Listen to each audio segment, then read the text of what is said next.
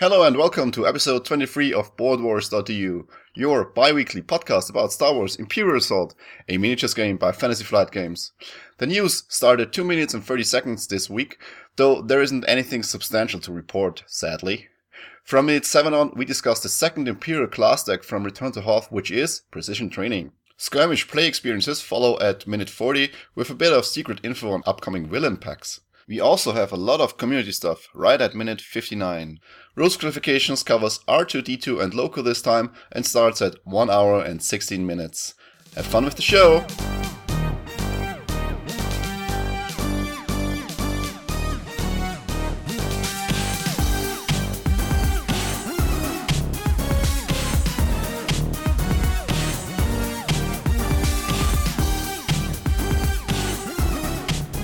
Listeners, and welcome to episode 23 of BoardWars.eu, your bi weekly podcast about Star Wars Imperial Assault. This week, uh, it's the um, uh, last week before the last episode before our one year anniversary, and we have quite a lot of topics, but we try to be a bit brief today because we all are pretty tired and we talked about other stuff before the podcast, so might feel a bit rushed, but we get more content through this way. So, uh, for hosts today, I am again joined by Jeppe, Good evening. by Antonia, Hi. and by Hendrik. Hello. And also Herwig will might even be able to join later. If this happens, you'll see it then. But we will see if he makes it. With that, um, um, like I said, we have next episode will be our one year anniversary. I will try to get on on this show all of the hosts we had. This includes Herwig and Martin. And someone is molesting his microphone right now. um, but uh, maybe we have even something. Maybe I can plan something for this episode. I don't know what now, but we will see. Uh, this brings us right into the news, which there wasn't much, but Jeppe will guide you through, I think. Yes, we have two pieces of news for you today. One is on Fantasy Flight's forum, where there is now a new article up on their website that announces that the Alliance Smuggler and Bantha should have arrived, and I hope it has reached all of you already. Uh, there's not really any news about the content because we've already had that earlier in, in previous articles, and Yeah. uh, we hope you enjoy them. And Yeah, my, mine actually haven't got here, so I'm still waiting for mine, but it's okay. I got my You first. thought why I pay so much? I got my first, and I am seriously tempted for once to buy a second copy of, of something for Imperial Assault. Uh, for the Bantha, that is. Yeah, it would be nice. You don't have two steps? nope, not of anything. Oh my god. Not of anything. I have One of three each. subs. He's outing himself now. Yeah, but Saps are rebel scum. Yeah, that's true. Yes, they are. But I'm sure that we will hear of the Bantha Raiders stampeding into the meta uh, here and there in the coming tournaments. Yeah, and that's that's also why the, the the review articles on the website they probably won't go up until like in two weeks or so when I actually got my copies and have scanned in all the the, the cards and wrote the article. So it will take a little bit of time for me to get them ready, but they are sure they are coming. So I think, if anything, with this piece of news that day and I hit the stores, I'm, in terms of news, curious about what the next thing we'll hear about Imperial Assault will be. I have actually in the community section I have a little bit of this uh, maybe prepared. So That's good, stay tuned. because I don't think they can have much up their sleeve except maybe a, a news about a tournament or two before we, at some point, need to hear about what's in the in the pipes. Yeah, there will be. I, I suspect there will be something about new ally and villain packs, um, not associated with any with any box really soon. And I also have a, a a vague idea on what might be coming up, but yeah, more on Well- this later. You will hear Cool. about it later.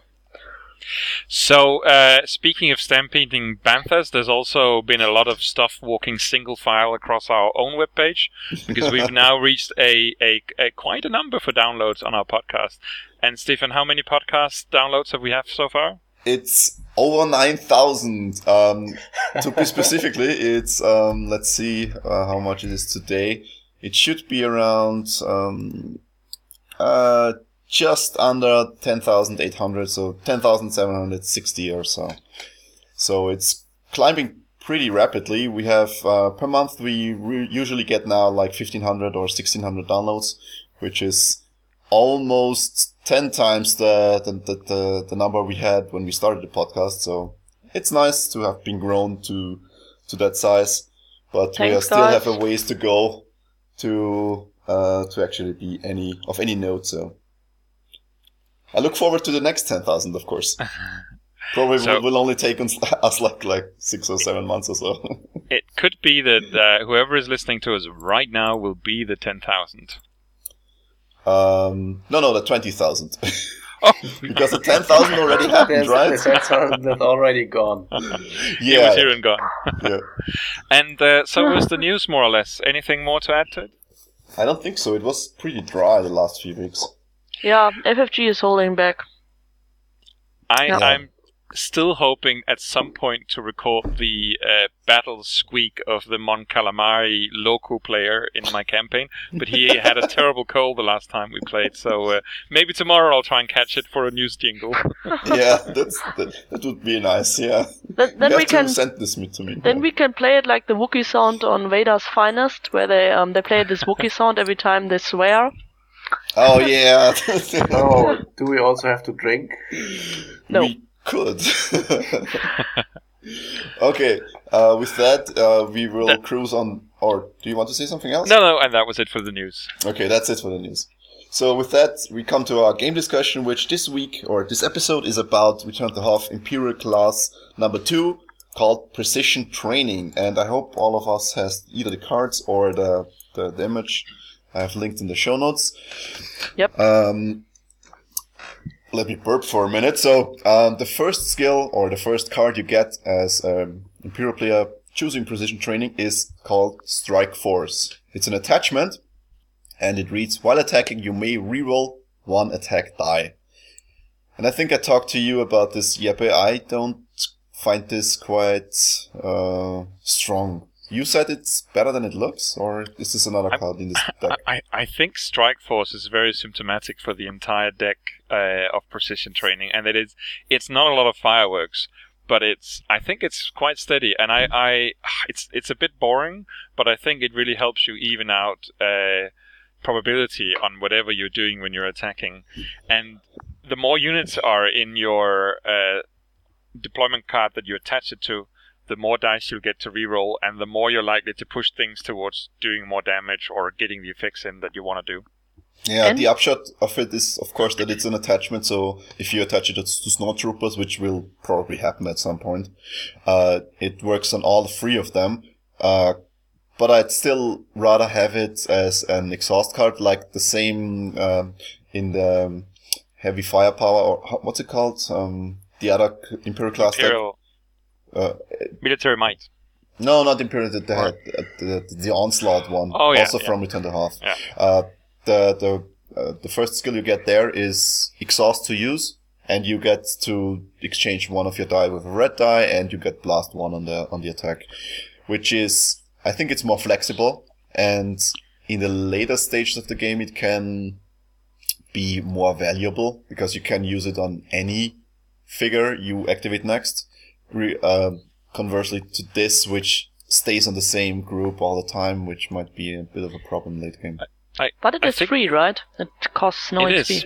It is, yeah. Just It's free, yeah. It, it, the, the other one is also free. The other one is the free card for the other deck. So, Yeah. But um, It is basically the ability that uh, stormtroopers have that you get for free that you can add to another group.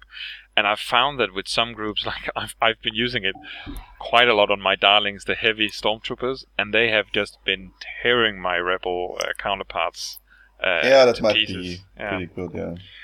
Uh, Okay, so it should be a decent card. I can't seem to like it, but that might be because I'm I'm biased against it. So on to the next. What? no, I just wanted to say again Okay. that it's boring but but useful. I think. Yeah. Okay. So on to the next card. Uh, Jeppe.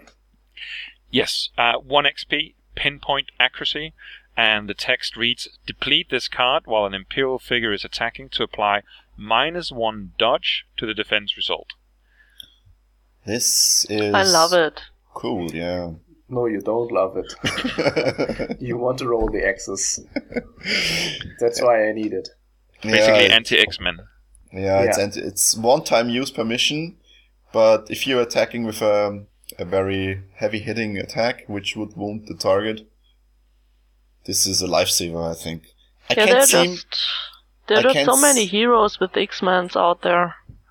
Yeah, I still I can't see myself buying this as the first card, but later down the line, like in the second half of the campaign, I I, I would take it for sure. It's just one XP and it can um it can save you uh, or it can enable you to wound heroes quite easily. Because I think right now we have e- either half or slightly over half of the heroes have white dice, so I uh, I haven't bought it in my campaign. It's also only kind of a last minute change in their rebel roster who they wanted to play that they actually got one hero in that has the white die and that's that's Loku. Um, I don't know. It's um, I have played in previous campaigns, seen the rebels uh, roll sometimes six dodges in a in a mission, so it could help when it's that one t- attack you want to get in. But for now, for just one character, I don't find it as useful. But what I find interesting is that it could be useful for the allies they bring. And I think, for instance, that my rebel counterparts are uh, they they've got the Leia mission as a possible side mission, and they're planning to get to it once they're through the threat side missions. And it would be really nice to have a way to get through a Leia or a Luke or, or similar with pinpoint accuracy. Yeah. It's probably also a good idea to use it on, on the allies to get them down easier. Okay. I I'd say it's okay, but haven't played it, so we'll see. Uh, next card, um, Antonia. Sharpshooters. It costs 1 XP. While an Imperial figure is attacking, apply plus 1 accuracy to the attack result. Did you buy this, Jeppe? Jeppe? I did. It was the first purchase I did, and and uh, I again, it's a bit boring. Um, I think we talked about it in the last podcast that there's been some discussions on the board game geek and so on about accuracy and campaign. That it's rarely that you miss because of lacking accuracy in the campaign because of the consistency of the maps, but also because you tend to move to where you're certain that your shot will connect on accuracy. Mhm. Um, but what I've found is that I still do that, and I can just do it from a bit further away. That's true. It saves you a bit of mobility, right? Because you don't Yeah. have to move that much in. You can move away after the attack. And it also helps with certain units. For instance, I've had an E-web once that was a scripted event. Otherwise, I, I don't think I would put it in my open groups. Mm-hmm. And the E-web was able to hit from quite a distance because of it.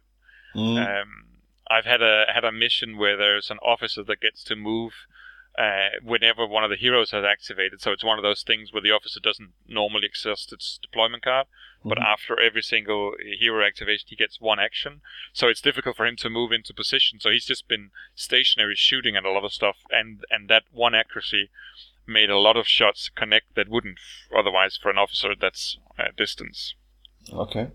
That's And- interesting. finally the heavy stormtroopers who have a, a serious problem with accuracy. They like how it. much how much accuracy have the regular heavy, stormtroopers? Plus two. They have they have two, and they have a minimum of two of, on the dice. So with this you have a range of five, right? I have a minimum range of five with my heavies. Yeah. That's o- that's okay for heavies, I'd say. That's okay. Yes, it is. It is. okay. Uh, I like this much better than Strike Force, and I can see myself buying this anytime because, it, like I said, it saves you movement, and I think movement, especially in Return to Hoth, is very important. At least from what I have observed. And it just pushes probability again in in the direction you want it. Yeah. So on to the next card, Hendrik. Mhm. The next card is Knowledge, Knowledge of, of attack. Yeah. Sorry. it's 2 XP. Exhaust this card while an Imperial figure is defending to apply minus one surge to the attack results. I don't know. It sounds a Uh, bit weak. Yes, I don't know if I ever would get it for 2 The, XP. the interesting thing is that it's uh, it's listed as minus one surge, not plus one evade, which would help you if you have cunning or so. yeah, that's it's still weaker than It's even weaker than like yeah. one evade. So, oh, I- I have- if it would be one evade, it would be cool to use with Nexus. Yeah, like, for yeah. instance.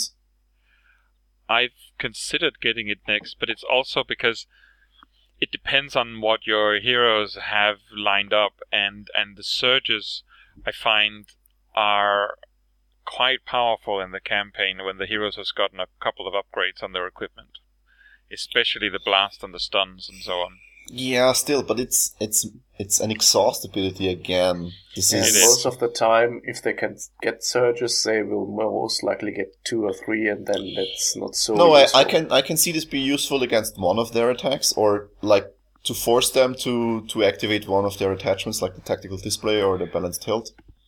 And the interesting thing is, of course, they need to do that before you decide if you use this card. Yes, yeah, I, I know. This is uh still it's mm, I don't know. It's I, I think it's also more relevant now with the Hoth uh, other new cards. There is the underbarrel thing that you can get as an attachment that gives you a blast for Surge One, and I find that blast is it's of course they in my group they put it on Fenn, so he's got just okay. insane blast. But but blast is it, it's quite annoying as uh, Empire in the campaign because you tend to have a fair number of stormtroopers or others that benefit from being close, and you're like bundled close together, and yeah. yeah. So the knowledge of the attack might might save a bit of splash damage that way. Okay. Yeah, it's still it's I'm I'm not fully sold on the card. Okay, uh, on to the next card, which is the second two XP card called Versatile Attack. It's spend one threat to exhaust this card when an Imperial figure declares an attack to add one yellow die to the attack pool. The attack gains Surge for Weaken, Surge for plus one damage, and Surge for Pierce 2. I, this is okay, but you can't use this early campaign, so I can see myself buying this in the late campaign where it's very useful for, especially for, uh, like elite, elite figures that might appear in the, in the last campaign missions by story event, events. They usually have some, some heavy attacks, so this might be good there. But early campaign, I can see myself buy this. Yeah, just too much threat, I think. The threat is too much to pay, right? Yeah, at the, at the early campaign I'm talking about. Yeah, yeah, yeah. Yeah.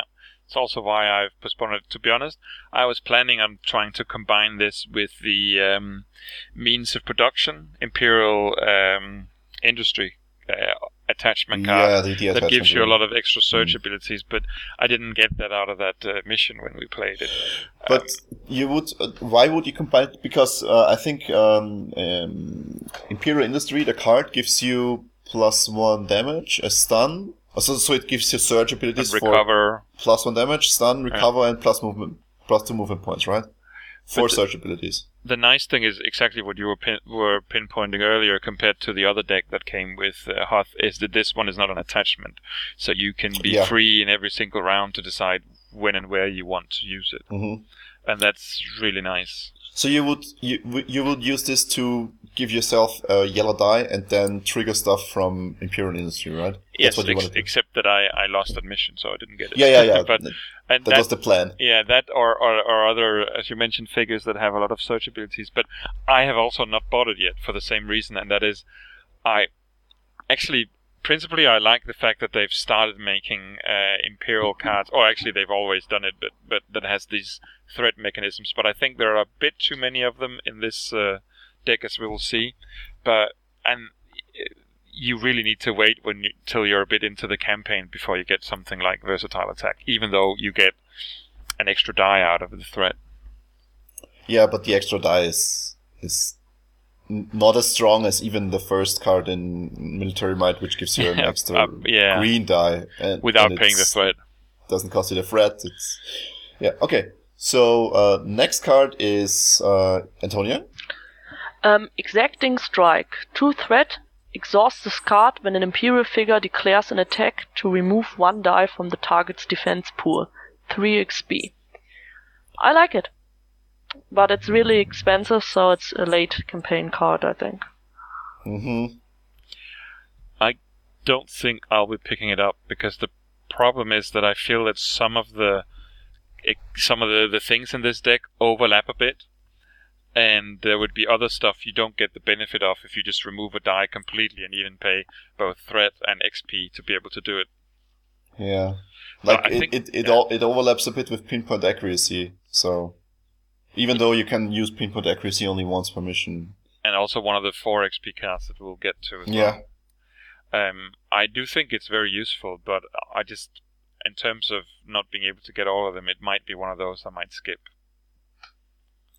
Hmm Okay, so a little bit of weaker card, I think, especially for the free XP. So the second free XP card, um, Hendrik. The second 3 XP card is Assassins. It's an attachment and it reads Figures do not block line of sight for your attacks. Exhaust this card while attacking to reroll any number of attack dice. Which is This is amazing, cool. right? So Yeah, this is amazing.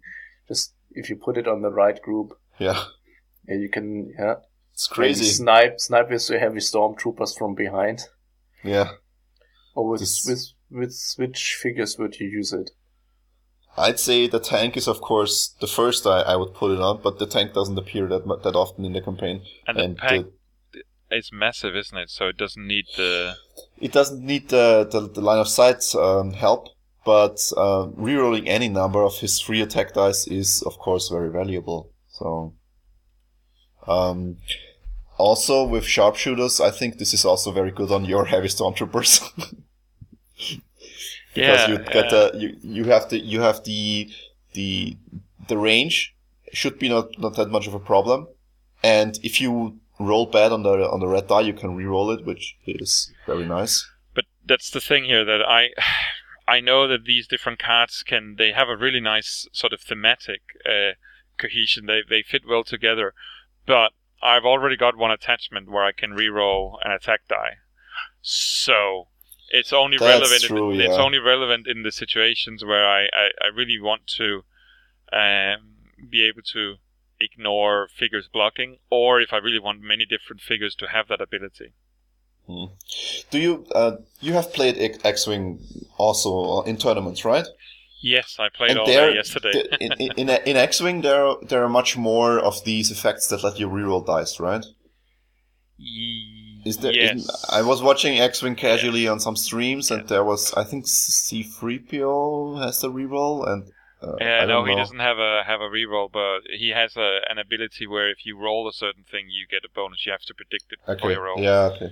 So uh, what I what I gathered from from some X-wing players is that rerolls are considered to be very strong, even though I can't see it. I, I was also talking to Martin about this uh, when we did, did the tournament, or when I was at the tournament yesterday, and he said that he doesn't find the rerolls too strong. Well, I think the idea with rerolls is that the thing is, when you look at the probability, you're not going to re-roll the good results you've rolled, so it's going to even No, out the, not, yeah. the the rubbish one. And besides all the different upgrades you could buy in X-wing, there is a general effect where a lot of the ships have a basic ability where they can put a target lock on something, which allows them to re-roll any number of dice. Oh yeah. yeah. Um, okay. and um, in Armada as well, there's also similar abilities. And um, I Mm. think it's good for evening out odds, but that's about it. Yeah, of course, but it, I think rewards can be really, really powerful um, if you have a ranged attack because, I mean, it's one thing to um, have like a crappy attack with the Royal Guard who hits for sure, but if you are shooting from farther away and you can't um, ta- um, give even one damage, That's also true. Yeah. I mean, Reroll, that rerolling sucks, for right? the range. Yeah. It's one thing to have a crappy roll in melee, but if you have many ranged attacks and you can't you can't um, deal damage because of range, I think a reroll is more powerful than in the melee. Yeah, but with the plus one accuracy from the one XP card, does this really happen that often? I mean, I said that the plus one accuracy is good, but do you also need to to reroll multiple dice now for this? I, can't see myself rerolling multiple dice of a single attack just because I don't get the range. But I- but I'm I think Um, that the the nice thing with rerolls is also that you can also use it to either get more damage, like the red die, you could Yeah. rail one, but if you re-roll a one, you're mm, very likely to get much more damage out of it. Or it could be that you want a surge to to stun or to pierce or whatever you need your or blast you need your surge for. But what I think is peculiar is that this card Assassins is an exhaust, where the Strike Force isn't. So if you have several figures in a group, every one of them can re-roll one die with Strike Force. But with Assassins, you only get to re-roll one attack. once, and then it's all of them. And I, I think it's actually more powerful to have one you can use all the time. Yep. That's true. Yeah. So I feel like I'm paying three for stuff that I'm already getting for free, and it might complement each other. But but yeah, mm, Yeah, I think it's mainly about the line of sight, and the rerolling is just a bonus. yeah. And I think you uh, had a good point as well, Stefan. That it's if you have something that has three attack dice, and especially something that, yeah, uh, can roll a lot of dice, you get more out of it. Is there other other other figures that would roll with free aside from the assassin droids? Because the The Yeah, E-Webs everyone and is focused, right? all the yeah, yeah, you can be focused. and yeah. almost all the droids, like uh, the the um, assassin droids, they already have The one probe reroll. droids, Uh, Yeah, the the assassin probe probe droids, droids. the E-Webs. the eWebs too. Yeah, Uh, but I find myself in the oh the eWebs could be nice in the campaign when you know how to to shield uh to shield objectives with them. But but here's the Nice. thing: is that with an E-web or a a uh, repulsor tank that can shoot twice, you're only going to be able to use this on one of your attacks. On one of your attacks, yeah. And I would rather have two attacks where I have a certain minimum of probability on accuracy and damage by having Mhm. one die I could reroll on both attacks, than having the ability to reroll one attack entirely. So I would be more likely to put Strike Force on an E-web or a, a repulsor tank. Mhm. Yeah, that's also true. Yeah. yeah, Maybe it's not I- bad. ma- It's maybe just I- that yeah, it's it's yeah, just maybe I misjudged it. It's the more you talk about it, the less the less good it seems. I, don't- I don't think it's bad. It's just a it's just a, a choice. And one thing now, this is the this is the fourth card in a row that's an exhaust. And uh, one of the figures you're most likely to run into in Return of Hoth as an ally is Is Leia, yep. and So- she can exhaust your cards. Yep. So yeah, that's bad. Yeah. You just nuke her But- away with pinpoint accuracy. Yeah. But to be fair, to be fair, the other deck also has, I think, two or three cards that exhaust, right? I, yeah, I can't know, remember. I know. But, But something like this. Strike Force, the free one you get to begin with, doesn't. So that's Yeah, a nice yeah. quality to it. Mm. Okay, and now it's it's my turn again, right? It's I think it's my turn. So I'm I'm finding the weakness now in the card. Find the weakness for 4 XP. While an Imperial figure is attacking, apply Pierce 1 to the attack results. Um, am I Um, missing something here? Oh yes, that's yeah. what I'm asking myself too. Oh yeah. As What, soon as what do I miss here? As soon as I had sharpshooters, I beeline for find the weakness. Yeah, but Pierce 1, is it really that powerful? It's, It's not as powerful as have an extra um, an extra An damage, extra, yeah. but yeah, most of the time it's a free damage on all your attacks. more or less, yeah. More or less, with with the exceptions if anybody has a white die and doesn't roll defense. Yeah. Or you, Yeah, or they roll roll an evade on the black, which can happen now and then.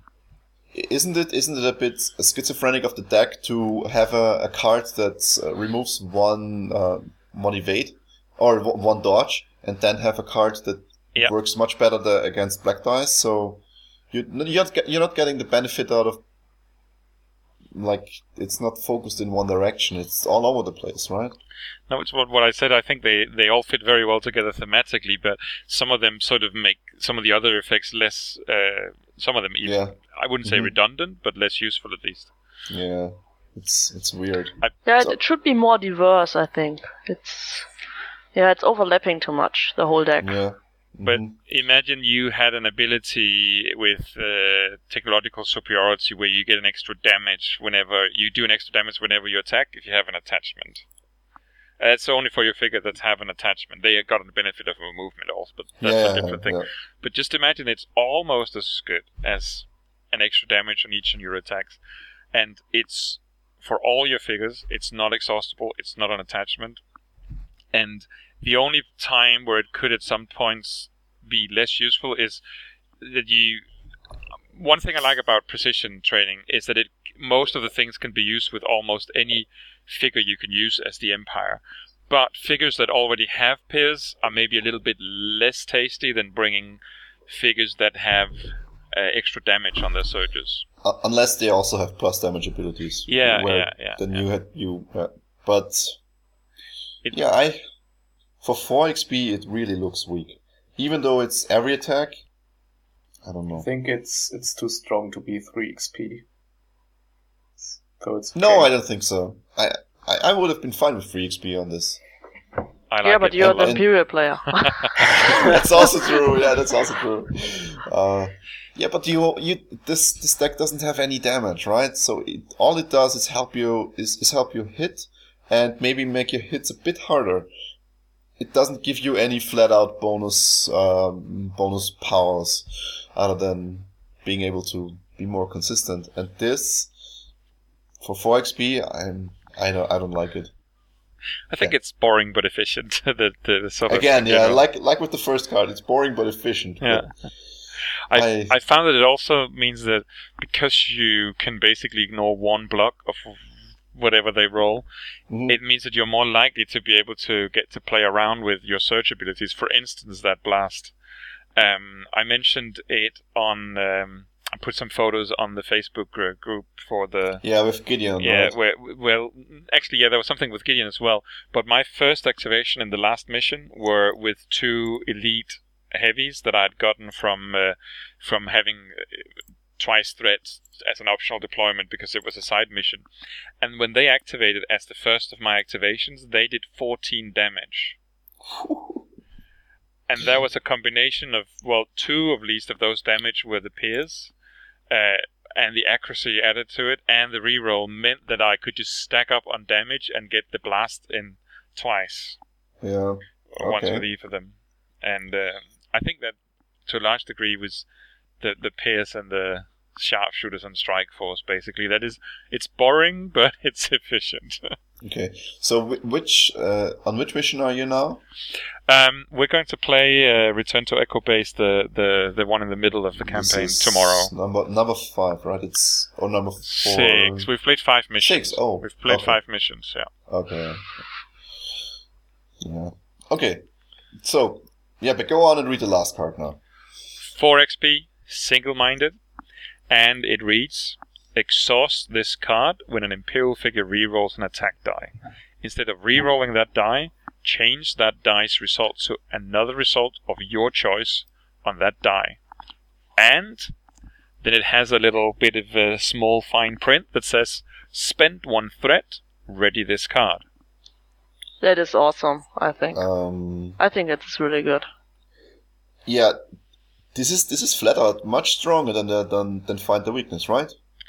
I- because it gives you it gives you this spike, right? So you're attacking with let's say with the tra- with the tank or with um, the the HK droids, and you can for free threat you can put down the max amount of damage with the free dice, which is very high high.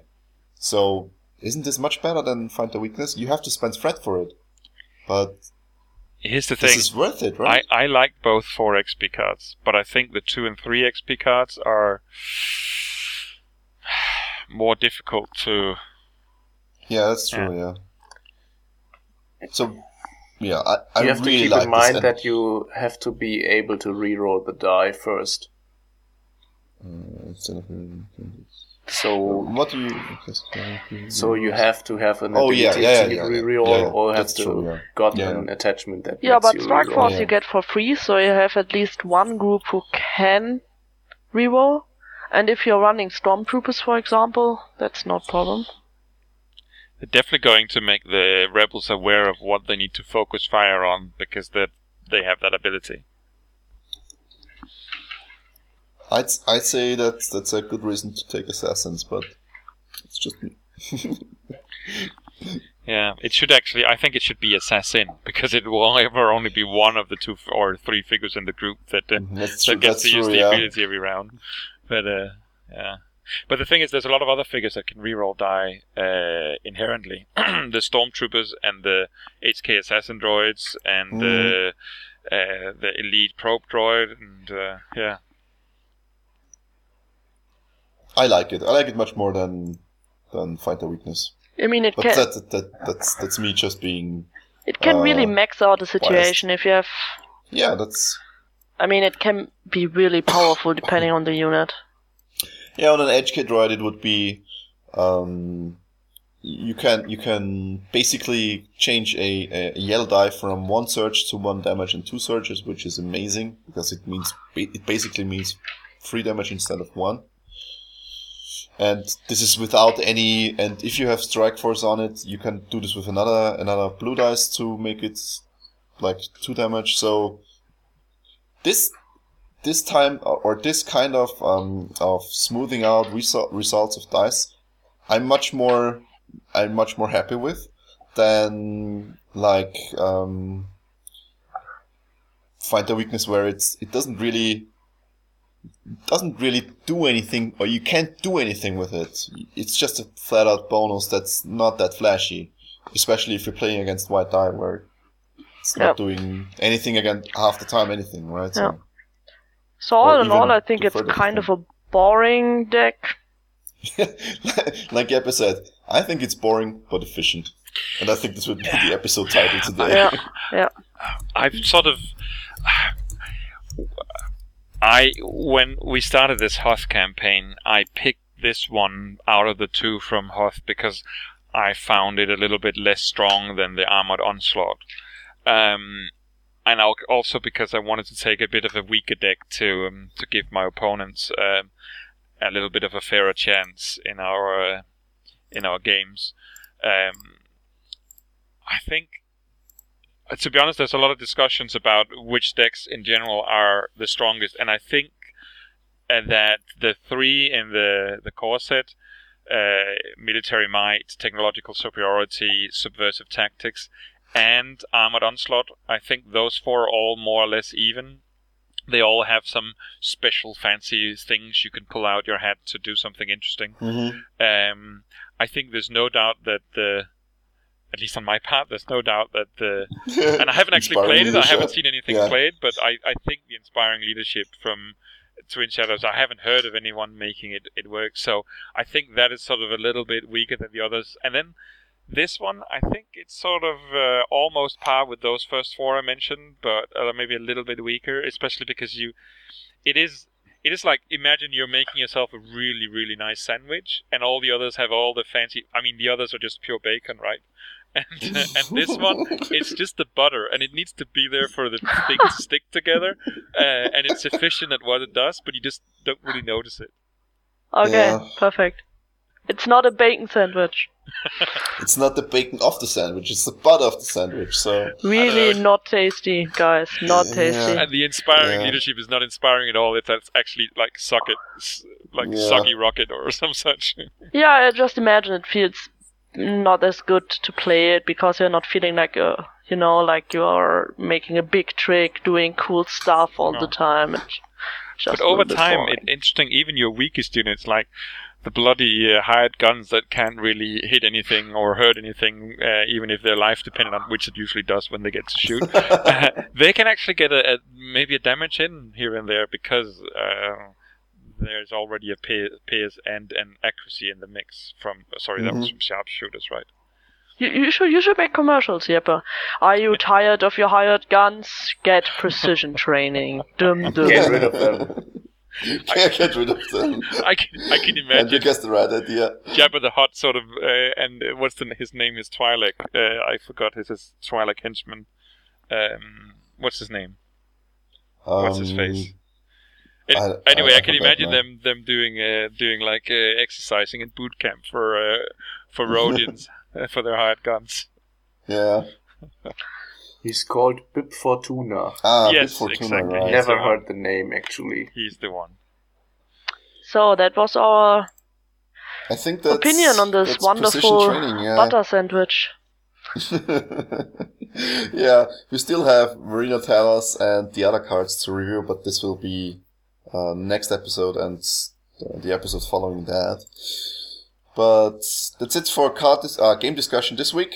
Going on to campaign and skirmish play experiences, which should be a bit shorter this time. Wait, I, I actually botched up, botched up my my new my show notes, so like this.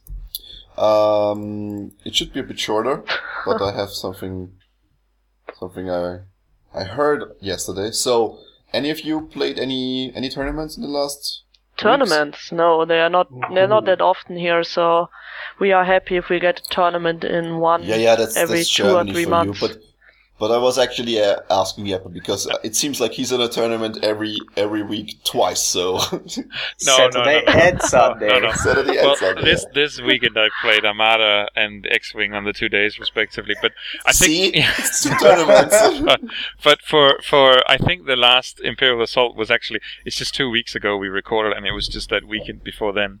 Um, Okay. And we have a tournament next Saturday, but I'm strangely enough not going uh, on What? for that one. What? Yeah. You're on holiday. No, it's because actually I go to all sorts of other things in neighboring cities. It's usually just like half an hour's ride to all these other cities with game stores. But now the game store uh, where I live uh, actually I do, it's doing a tournament on on Saturday, a, a cha- store championship, but it's X-wing. So. Uh, uh, Okay. For once, I'm Yeah. actually prioritizing X-wing over Imperial Assault. So yeah, it's it's it's like your home game, so you need to be there, right? Yeah, I just want to show up and uh, support the local store and uh, Yeah, that, that's fine. That's fine. So uh, seems like I'm the only one who played a tournament the last time. It was yesterday. I played in Vienna against the the usual group, uh, which also includes Martin, and I played with a mercenary list. I threw together and I posted on Discord, of course, which is Boba, two HK droids, the elite and the regular, because I only have one copy of Hoth now, and I didn't want to uh, borrow any cards, even though I, if I could. Uh, then I included Temporary Alliance for C3PO and Gideon. And I took um, the targeting com- computer and the, uh, what's it called? The, the um, nefarious dealings? No, what's it called? Dangerous bargains, right? That's the one where people get uh, Yeah, yeah, the, the one where I can. No, not the victory points, where I get to choose the deployment That's the zones and so dev- on. devious. Uh, Devious scheme, yeah. yeah, So I took Devious scheme with me, and uh, it didn't go well. I lost all three games, but it was very interesting. Uh, I think I the the first game was interesting because it was pretty close. Second game, I I chose the wrong deployment zone, so I put myself at a disadvantage. And I was playing against the Wookiee list, and the Wookiees came too close too early, so it was a bit, a bit of a mess.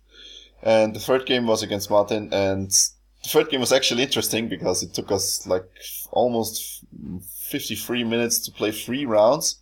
And after the three rounds, the score was three to zero for, for his side. So he only managed to, to defeat Gideon. And I only managed to like defeat two troopers of his trooper list. And the final score was five to zero after the fourth round.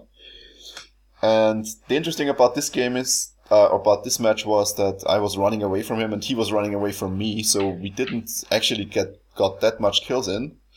But um, with a little bit more card draw luck, I could actually have uh, maybe tried and defeated him, but that's more in the realm of, of, of wishes, I think.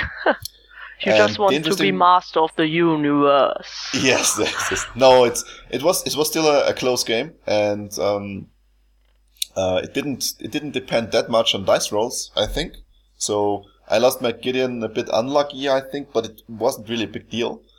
And um, his he had one one of his elite stormtrooper groups had only one figure at the end left. And if I would have been able to play, uh, there is a, a command card that lets your droids suffer two damage and uh, perform an additional action.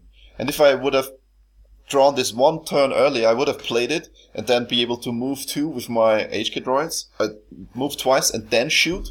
And this would probably have enabled me to shoot at the last or defeat the last um, stormtrooper of his group and gave me nine points, which would actually have put me ahead. But then I would have made it. I I, I couldn't have lo- lose any figures then. So who knows what would happen? What happened next? So the interesting thing I got from from the matches is that on a diplomatic mission, the skirmish upgrade card from Leia's pack is highly valued in any list featuring Gideon. So I didn't have it, but the two opponents that were fielding Gideon did have it. And when you're playing three to five rounds, it's three to five victory points because Gideon doesn't shoot ever. So he's only focusing and commanding. So uh, that's three uh, victory points at least for f- that you don't have to work or anything. And they said if you take Gideon and don't take the card, you're basically doing it wrong. So it's only one. It's only one um, costed, so it should be in your deck at any case. The other thing I had, I also took the targeting computer and slapped it on the Elite HK droids, which turned out to be a waste. It's a bit redundant, isn't it? one yeah you can you can reroll two die right? But uh, still i used it once or twice in the whole tournament. And but i didn't want it to to between the games slap it on on boba instead which would have been actually more useful. He can't use but it, i can think what He cannot use targeting computer uh, ah, he- can only can only droids use it and vehicles and heavy weapons. Ah, and vehicles and everything. Okay, so yeah, that's true. Yeah, so the actual plan would have been sl- swap it out with on a diplomatic mission and slap that on Gideon because that would have gotten me like over the turn of the uh, over the the first game. I, I would have gotten five points because it it's it took us five rounds to complete the first game, so it would have been much more valuable. It's actually an interesting concept um, that uh, I hadn't thought of it before because you usually have a static list through a tournament, but that with attachment, that, uh, there shouldn't be anything that prevents you from moving around if they can otherwise be attached to those units. That's true. Yeah, that's what I was thi- thinking too, but. Yeah. in the end, I didn't want to do it. I, I wanted to see if I could make use of it somehow, but I wouldn't advise on using it. It was just a, a strange idea I had shortly before the tournament or like a day before the tournament, so it didn't work out. I'm still happy with the result, even though I lost four games. Well, and by the way, for the listeners, the Martin you're talking about is not the Martin from our from our No, no, podcast, no, but it's, it's- the It, it's Martin Hoffman, the, the guy who lo- who won Worlds last he's year. He's the reigning world champion.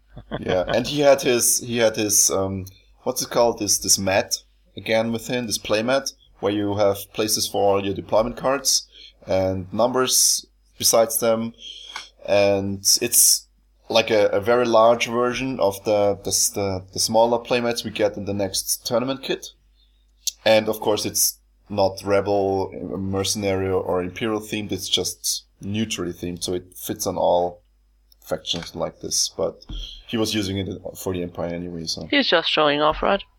yeah, of course. No, it's for this time. It actually made sense because let's talk about his list. And he was running um, uh, two elite stormtroopers, one elite snowtrooper group, uh, a royal guard group, and two regular imperial officers, uh, which gave him that's wait that's six activations, which is okay, and he has a very large amount of hit points. And if you move the the royal guards like strategically, you can benefit from the one block almost all of the time, which means that your troopers are that much harder to defeat. And he was saying that um, he doesn't, he isn't really afraid of blast with this unit, uh, with this list, even though all of the units are clumped together, because the saboteurs they need to get a damage in before they um, before they can trigger blast. And unless they get lucky with the rolls, and he gets unlucky with the rolls, which can happen all of the time, this doesn't really happen. Because he has one block for free usually when he's standing right beside the royal guard, and he has um, a black die, which is at least one block most of the time, or it's a surge cancel, in which case they don't get to trigger the blast anyway because usually don't roll more than one uh, surge on the roll, or more one or two. Um, and if they do happen to uh, blast, it's just blast one. So he isn't really afraid of this, he said. And he thinks this is actually the strongest list you can play with uh, Wave 4 out now. And he doesn't really see any change in this with, um, or with Wave 5 out now. And he doesn't see any changes with Wave 4, like the Alliance Smar- Smuggler or the Bantha. He he thinks that the Bantha is just more or less of a gimmick, and it's not really that strong. Did he have a? By the way, did he have snowtroopers? He didn't have snowtroopers, did he? Or yeah, Yeah, he he did. had. It was two elite stormtroopers and one elite snowtrooper group. So Ah, nine because- troopers, two royal guards, and two officers. Because the, So one of the thing with the snowtroopers are that their their specialty is actually to heal stuff after a blast. that's true. Because they eh, they, Yeah. they only heal one, but they can heal one from several figures at the same time. That's also I true. mean, yeah. can you- he was Can you recap really quick why he thinks there's only one one blast um possible? the yeah because the the, the um, what's it called the the ESAPs or the elite Yeah. saboteurs they only have surge for blast one now. Yeah, but of course they also have. I mean, I played versus Henrik and I had this um card. It's I think it's called explosive weaponry, It is. and I think it's quite Yeah, cool because you can blast. Isn't this an attachment? Nope. no. You can play it from your hand. It uh, needs to be Oh yeah, yeah, it's a command card. Yeah, yeah. I was Yes, thinking and a um, I mean you can armaments. you can easily go up to three blast. I mean, it really depends Yeah. on your role, but it is possible, and three blast is quite a lot. The problem with three blast is that's only two fifths or three fifths of the, the health of the troopers, so you still need at least one action to defeat them. And he, of course, was running two reinforcement groups. And if you uh, distribute your the the actual units from your deployment group uh, so that they don't clump together, but clump with other troopers, then you're not that afraid with that because you're losing troopers. All right, that's not of a, not that much of a problem. But uh, you don't lose any points because you can't. The enemy has a hard time Yeah, getting rid of all of your troopers from that one card. yeah, that's And- that's right. In the meantime, he is dashing forwards with like fleet-footed, urgency, or hit and run, and then using marksman to shoot at incredible distances with his um, uh, with his troopers and getting hits in. And since you're defending with a white die, unless you roll a dodge, usually they are gone. Yeah. Because he has to surge for plus two damage. That's almost enough to to get you. If he rolls max damage, you are gone right off the bat, even if it's a lead trooper. No, it's elite trooper. I don't think so, but a regular trooper would be gone there. So, um, like I said, he his impression is that Rebel Blast isn't really a thing against them, against the troop, uh, the, the list he runs. So, but uh, of course, he in the game against me, he didn't attack with his storm snowtroopers even once. He attacked with his stormtroopers. I think that he attacked like four or five times over the whole game, and I attacked also five or six times. So you don't actually need the stormtroopers to attack. You can you can heal with them, and if you if you suffer a blast, you just use your snow, snowtrooper group, go up to the to, to where the blast hit, and um, stand in stand in there and heal all of the free damage away in one activation, right? And then you're you're down to nothing. I had a, a month ago where I played a tournament in Amsterdam where I played my current list, which also has uh, uh, snowtroopers in it. And in one activation, two of my snowtroopers healed 10 damage because it was blast damage and they could just heal Yeah. a lot of stuff. Uh, and it, it is very efficient against blast. Yeah. So that was the t- the other two two lists I was playing against was a rebel list with um, elite troopers. I think two elite troopers, two regular Wookiees. So so so not two, but actually four, two groups of Wookiees, and Gideon, R2D2, and C3PO. I think that's it. Yeah. So I think that that should be the list I played against. And no, wait, that's that wasn't that wasn't that isn't right. It was two Wookiees, two elite saboteurs, and then the the free support guys. And the other list was um, was two elite uh, rebel troopers, an elite uh, echo base trooper, and Gideon and C3PO. That sounds right, yeah. And the rebel, uh, the lists, of course, they were running heavy reinforcements, so two reinforcement cards per deck, and trying to draw as many cards to actually get to the reinforcement cards and make use of them. And it, uh, when I played against the, the trooper list especially, I saw that it's very hard if you don't have um, deployment cards with three figures on them. It's hard to actually defeat full uh, all three figures of a of an enemy deployment card like the trooper list.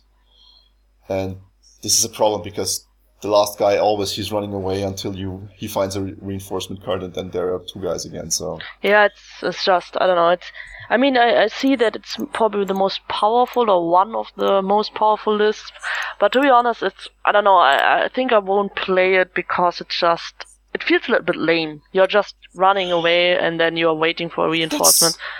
That's true, yeah, but I was running away too with my HK droid, so I'm not, in all of the games. So I'm not that mad because I'm I'm doing the same because I mean, what I'm what, not what does mad mean? I'm just saying I think it's not that fun to play. That's what I'm saying. Like Oh, it's okay. So I I, I won't really play had it. fun. let's say I really had fun in the tournament, even though I, wa- I was losing all of the games. It two of the games felt very very close, and the other game I lost because I I really I didn't uh, misplay. So I'm not that mad. It, it was fun and it was. I think that what I took away from this the most is that um, the FAQ and the new new units in Return to Hoth it really helps the skirmish game. We had all of us had four different lists. All of them were roughly equal in power, and it really came down to down to dice roll. So it's it's very interesting. So I really like what happened to the skirmish game in the la- even over the last like three months. So okay, that's it for my tournament from yesterday. I think, unless there's any other questions about it. Yeah, and what I wanted to to tell me uh, to tell you is um, Martin also said that um, there will be some kind of mercenary trooper in the near future, which should be one of the next uh, villain packs. And he also said that this troop will that this group will play around with strain, but he doesn't think this is actually any anything good now. He he said that that strain it's a neat idea, but it certainly needs more development right now. Even after the the next mercenary uh, group is actually available. So so that's it. What I what he was telling me uh, after the tournament. So any questions about tournament, or can we move on? Uh, I could also talk about what I was playing campaign, but I think that would I- bring it out too I- much now.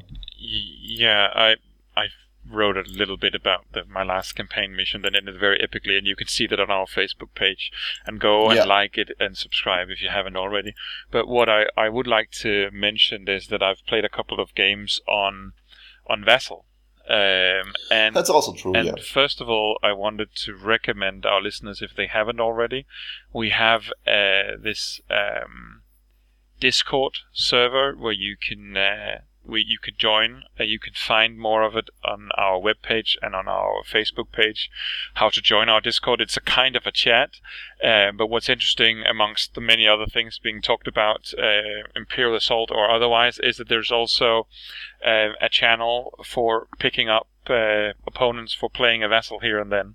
And uh, we've actually made it into two, one for the US and one for Europe because of time zone differences. But but do go and sign up, uh, and it's a way to find people to play against. But what I would like to just say a few words about is actually not so much one of the matches I played, but what happened during that match. And that was that we had um, someone pop in and start flooding the chat in Vassal with uh, all sorts of nonsense, moving our stuff around, rolling the dice while we were busy attacking, and so on. All of it obviously um, n- not acceptable. But what I wanted to say is, um, if you're playing Vassal and there's someone who's uh, sort of disrupting your game and you've asked them to stop and they don't, if you're new to Vassal, it's good to know that first of all you should watch um, the video we've uh, got coming about all the uh, sort of functions of Vassal. But um, there is an option where you can right click on the room you're in and lock it, and that then allows you to kick someone out who's uh, currently ruining your game. And uh, that's good to know. But Yeah.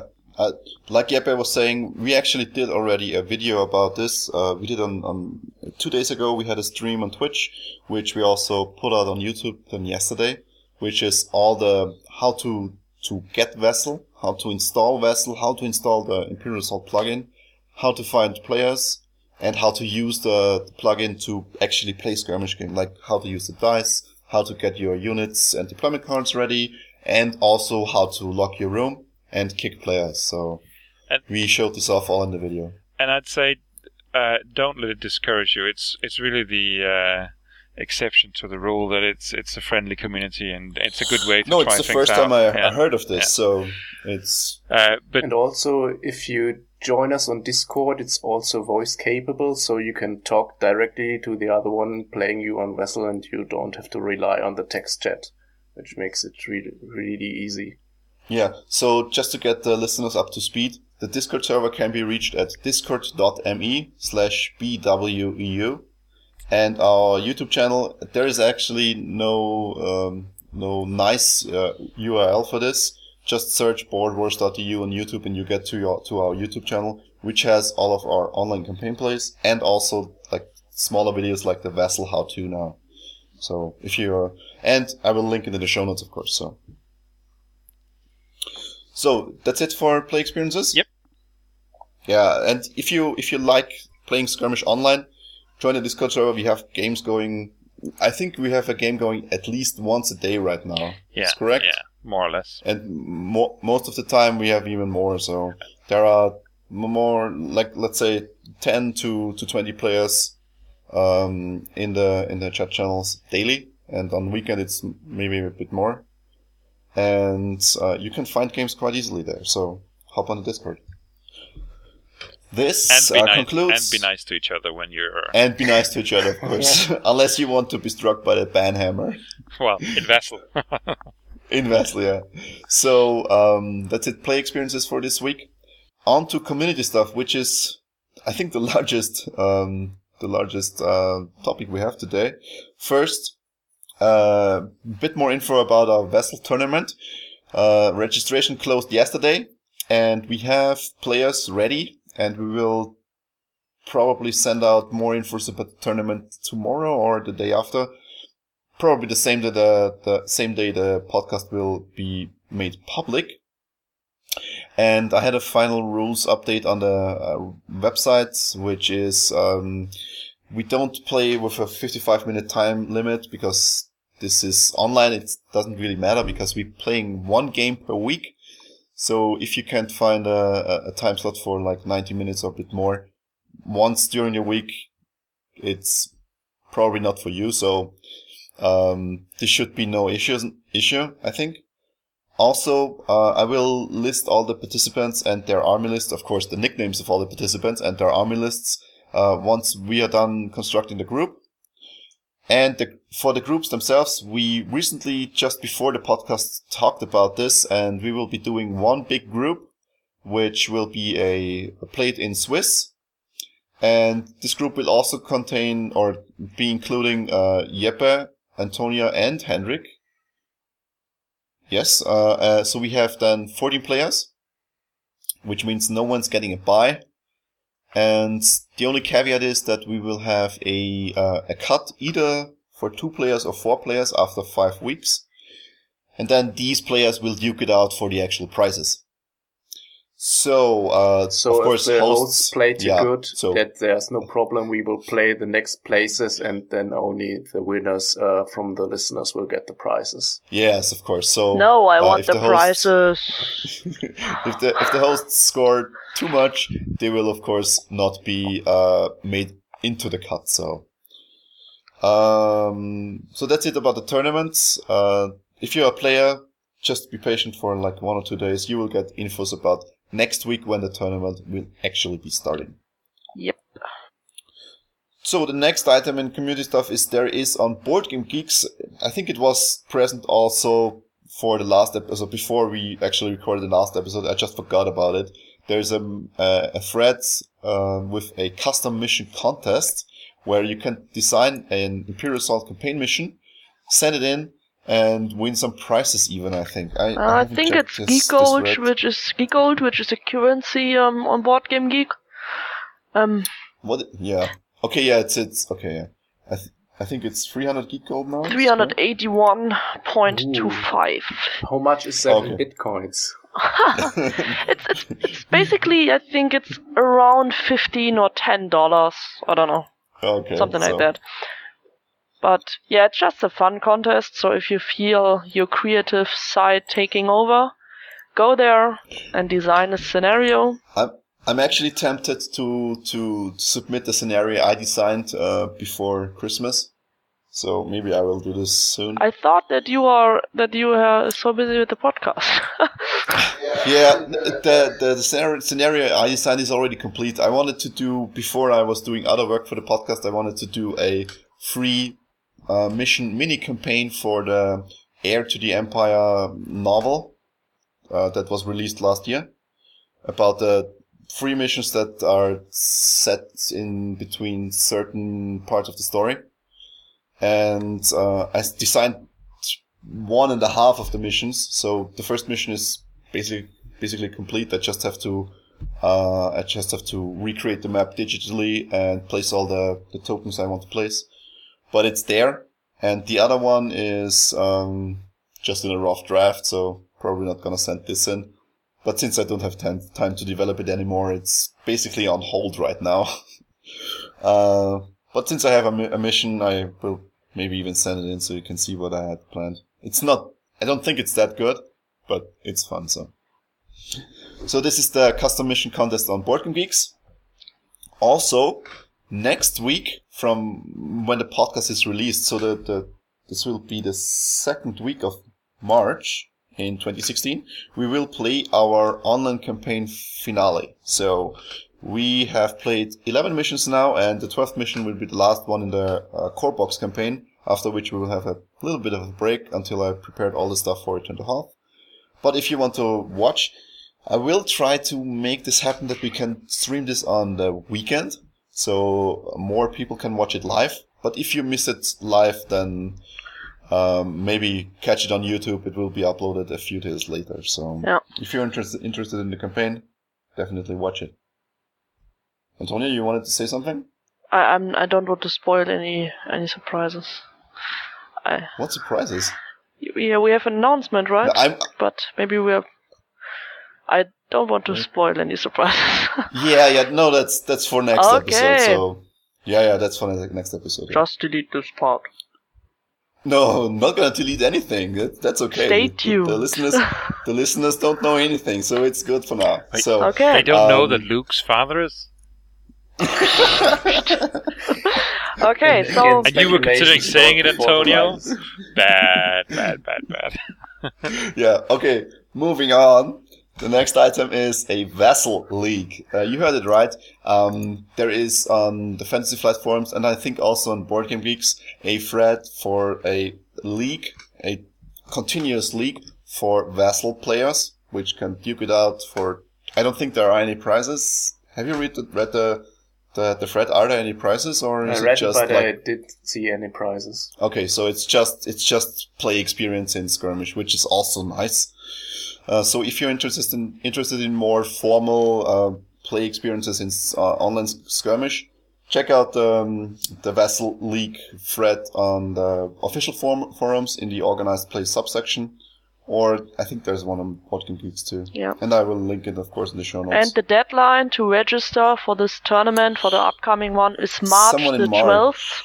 So until Yeah. then, you have to turn in all your stuff, your army. You have to um, create. Um, you have to create um, an account on challenge and so uh, and so on. So yeah, register until Yeah. the March twelfth. you should have a little bit of time uh, even after the podcast releases, so like a week or Yeah. so. So if you're interested in the league, go on and join there.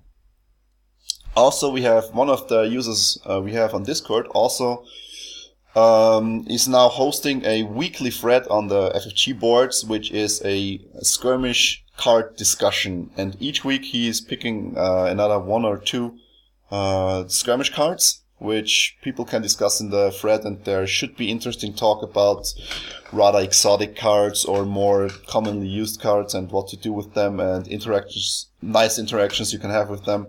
So if you're interested in more skirmish theory definitely check out this thread or these two threads actually, because the second one was posted today, I think. Yes. Yes. And So- that's by one of our American listeners. Uh, he goes by the name Unsullied on the Unsullied on Fantasy Flight, and this week's theme is the Nexu, the Take Initiative, and the Take Cover. Cover even.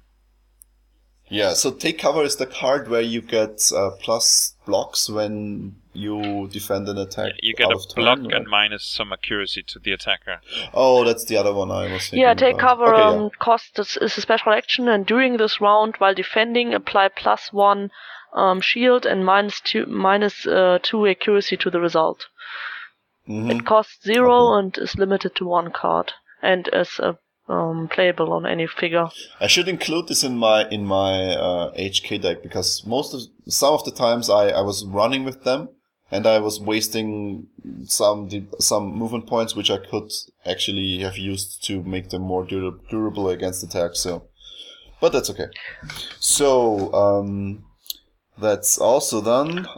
And there's a new um, there's a new skirmish podcast in town, which is the IA team. It's on YouTube and it's from a from a, a group of players who did regular X-wing podcasts and uh, battle reports on YouTube. They recently jo- launched in a skirmish podcast for Imperial Assault, and you should check it out. I listened in, but it's also getting rather long, like similar to our podcasts. So I haven't had time to listen to it all. But it's definitely worth it if you want to get more skirmish exposure. Henrik, so- you listen to more, right? Uh, I only could listen in about half an hour, so Okay. yeah, two. Yeah. So Similar to me, yeah. it was they were just introducing themselves. Um, but uh, I think that's very very interesting. So go ahead Yeah. and listen in. Yeah, the only downside Okay. is that it's YouTube. I mean, it's it's it's really um nice when you no, can. it's all it's also available on SoundCloud and so. oh, it is. Okay, okay. Yeah. I mean, it's nice if you want to see the on cards, YouTube, but you can is. see her face, their faces. Oh yeah. I Yeah. always wanted to do that. you sound very excited, Antonia. Yeah. Vader's finest.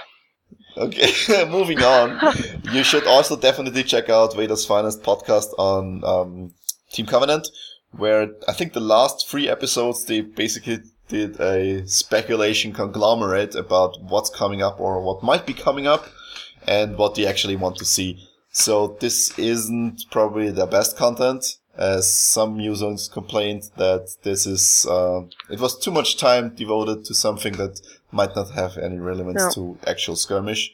But since the the Bantha and the Alliance Smuggler are out now, and uh, spring tournaments are slowly starting to to ramp up, I think the next podcast they will release will be much more focused on how to actually build lists that have a chance of succeeding and how to maybe even build command decks or use skirmish upgrade cards or whatever. Yeah. So Yeah. usually they have a very large or very strong theory section of the podcast, which gives you more insight in how to play competitive skirmish. So yeah, I really want give them a to to know their current um, um, opinions on the me- me- meta because I think they were kind of wrong the last times they talked about it because they said that the empire is dra- I think they basically said that the empire is um, behind more or less.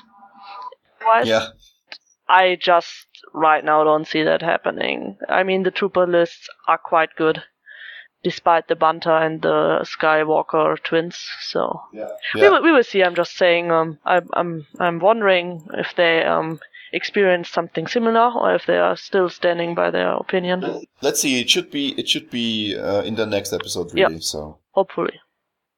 And you should, what you also should do is give them feedback on what you liked on their podcast and what you didn't like, just like you should with our podcast, so they know more about what to actually produce for the next show. So Yeah. And you guys missed some of the most important parts. Their talk of craft beer and their intro Yeah, tune that's awesome. like I usually when I have to go somewhere I cut off a podcast when I need to go, but I just need to stay in my seat and hear the ending of their their their tune because it's very catchy. yeah, the, tu- the tune is the tune is very you mean nice. the Cantina tune or which one?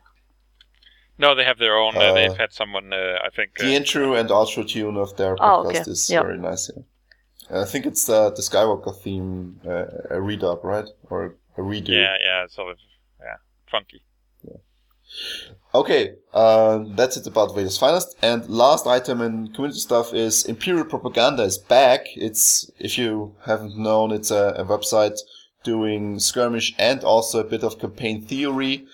And their recent article is about campaign in organized play, which they talk about how how if there isn't really a skirmish scene developing in your area, you can also ask your store to do uh, just a, a, um, what's it called a campaign event, and even for this campaign event, give out the prices of the store kits. So you can order store kits even if you don't do a tournament. You just give them out like uh, to the to the campaign players showing up. So this might be something to be keeping in mind if you are living where there isn't much going on in the skirmish side and you still want to play and you are maybe even more interested in the campaign side of the game. So definitely give this this article a read and maybe get get in touch with Imperial Propaganda and ask them about how to actually do this or um, what's the best strategy to do this. So and of course the the article is linked in the show notes. I think that's it for community stuff. If unless any one of you has anything else. No, nothing. We can go over Okay. to the rules clarifications. Yeah. So last part of the show, like always, is uh, rules clarifications, aka Paul's commandments. And there were actually quite a lot, but I will only, or we will only cover two of them this week. Uh, there is more about Verena Talos, but I think I will include this next week because I haven't prepared anything. So the first is R2D2 and terminal network. I don't know if we discussed this last episode, but there was a bit of a Yeah, I think we uh, had that some time. Yeah, we, we, we were questioning ourselves if if you are triggering terminal terminal network and during the same round R2D2 is defeated, what actually happens?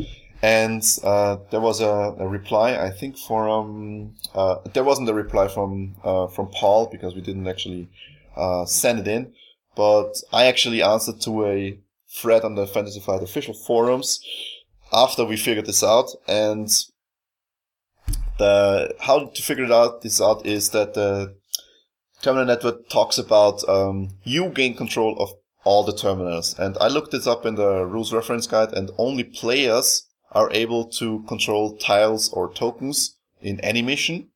So since terminals are tokens in skirmish missions only players can control them. And the player doesn't lose control of them just because one of his figures dies. So even though um, R2D2 might get defeated during the round, terminal network is still in place and you're still getting to draw the additional cards at the end of the round. At least that's what I posted on the Fantasy Flight forums, and I think that's the correct stance on this. What we actually did send in as a question to Paul was Loku's study of enemies. And this is, we talked about this last week on the uh, last episode on the podcast, which is the, the skill where you, when you roll a surge at the attack, it's for free XP. When you roll a surge at the attack, you can place a token uh, within two spaces of the target on an enemy figure, of course. And, um, there was the question, can you put it also on the target you, you attacked? Or just a, a, a another enemy figure within two spaces? And if you can put it on the target, does the plus one damage from the token that would actually be triggering trigger before you place it or after you place it on the token? So does it get get factored in in the same attack or not? And Paul answered that yes, indeed, it's, it's possible to place it on the target, but since um, the plus one damage from the um, not focus but uh, recon token uh, is um, is applied in the apply modification modifiers phase. Uh, this is already over when you spend surges because I think spend surges happens in step five and apply modifiers is step four. So you would need to have a, uh, a recon token on there to apply plus one damage in step four. So if you're applying a, a recon token in step five, this window already passed, so you don't get to uh, benefit from the plus one damage. But you still can, course, place it on the figure when you attack it if you have an, a surge ready, which when we talked about last time, I think is very strong. So it's a very, very strong card for Loku. And I think that's it for rules clarifications this week, unless you have to say anything else. Um, no, I don't think nothing so. interesting. I think. So that it's time for us to have some random banter, I think. So we No, it, it's the- good that's if the we stay, keep it short. Yeah, okay. we stayed under under 90 minutes. That's the first time I think since probably 15 episodes or so. okay, but let's not um, uh, waste uh, precious time for you guys. So that was episode 23. Uh, be sure to check out the next episode, which will be probably the best episode we will have today. And we have uh, an announcement to make, make next episode, which Antonia kind of spoiled, but I since no didn't one knows spoil what's going on, since no one knows what's going on, it's actually fine. So it will also be happening in about two weeks. And with that said, uh, any last words from you guys? Jeppe? No, not really. So you will be playing campaign again tomorrow, just like me. Yes, yes, Okay. Do you do you like the campaign actually? very much so. It, I think it's much better than Twin Shadows, even though Twin, Twin Shadows was already an improvement, right? Yeah, we've had some really interesting moments already in our first five missions. Uh, now I just hope we can uh, finish before two of our players uh, flee out of the country. When are they when are they leaving? uh, it's sometime in a month or two. I, it's, it's not known yet. Ooh, so you have so you have to really step on the gas, right? Especially a bit tricky because I'm away for a few weeks around Easter. I'm back in Denmark for a uh, Ooh. uh, gaming, role playing, and game convention. But it's also calamari okay. guy, right?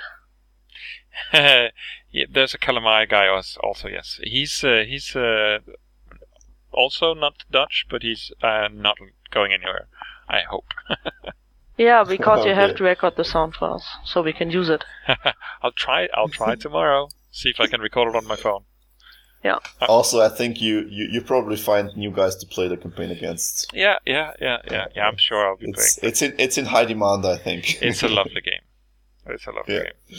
Yeah, just the commitment. Okay. And many of my friends, um, like, I mean, I can understand that they don't want to commit to uh, playing something like um, at a regular time interval, and they rather want to play a game and get it done with. They are filthy casuals. That's what Yeah. that, that's the Yeah. problem. exactly my opinion. See that the people today they can't commit to anything. yeah, They can. Just look at how many online playing uh, games are played, so it should be the problem to play some hours of Imperial Assault. Yeah. yeah. Well. So, uh, Antonia and Henrik, what, what's your plans for the next two weeks? Anything special coming up? Sadly, Mm, not no, just- really. Henrik, I think, refuses to play against me now because I beat him in skirmish, the one No, I, the game. But- I, ch- So, I will okay. exchange the white die and then we'll do that again. yeah, I like So- dodged all the time, like you know. yes, I, I think you cheated. to was fill like- in the listeners. like uh, seven out of ten rolls uh, dodging the complete attack. So what actually happened is Hendrik was preparing an Excel spreadsheet or an, an, a Google spreadsheet about uh, which deployment cards currently have the most uh, value of hit points and attack power combined. For the points. So he was Per point, right? for, per point, per deployment point, of course. So he was doing a, a spreadsheet and the, he was filtering out which deployment points or which deployment cards are like most valuable right now. He was slapping them all in a group and then playing Antonio, and I think Antonio beat him now, and it's Yeah. just because of the the X Men Yeah, of the white die. that's pure luck. So Um, you can't really measure something. I'm not sure because I had Leia and she used military efficiency twice to get Son out, uh, Son of Skywalker out of the discard. That's that's that's pretty bad. Yeah. Also, I think Hendrik is a bit salty now. Antonia, we played skirmish like a month or so ago, where you played uh, Rebel Blast, and you had so many X's then as well. Yeah, I know. Remember. It's just, it's just you know my Yeah, my just you- saboteurs. They are very agile, ag- agile. Agile, yeah. So you need to play in actual tournaments, in like very large tournaments, so you actually get to win big prizes because it seems you have a very lucky hand with the white Yeah. die. Yeah. I, I also played against Hendrik's uh, new uh, special recipe uh, earlier this week. yeah, it's and did you did you win or lose? I I believe I won. actually I think um Actually, some errors on my part and a very lucky uh, initiative order for him. So That's what they all say. I, Yes. I, I, I, But yeah, it's it's true. I did the exact opposite of my usual list. I bought brought one with with very few figures and very little health, and uh, Yeah. It still worked out. yeah, yeah, Yeah. very well. Of course, if you want to to to follow this stuff live, uh, most of the, the the the banter also happens in the Discord chat. So join us up on Discord where all of this is happening in real time. Yep. So there's no news And- besides Henrik's bec- Henrik becoming a Trekkie, right?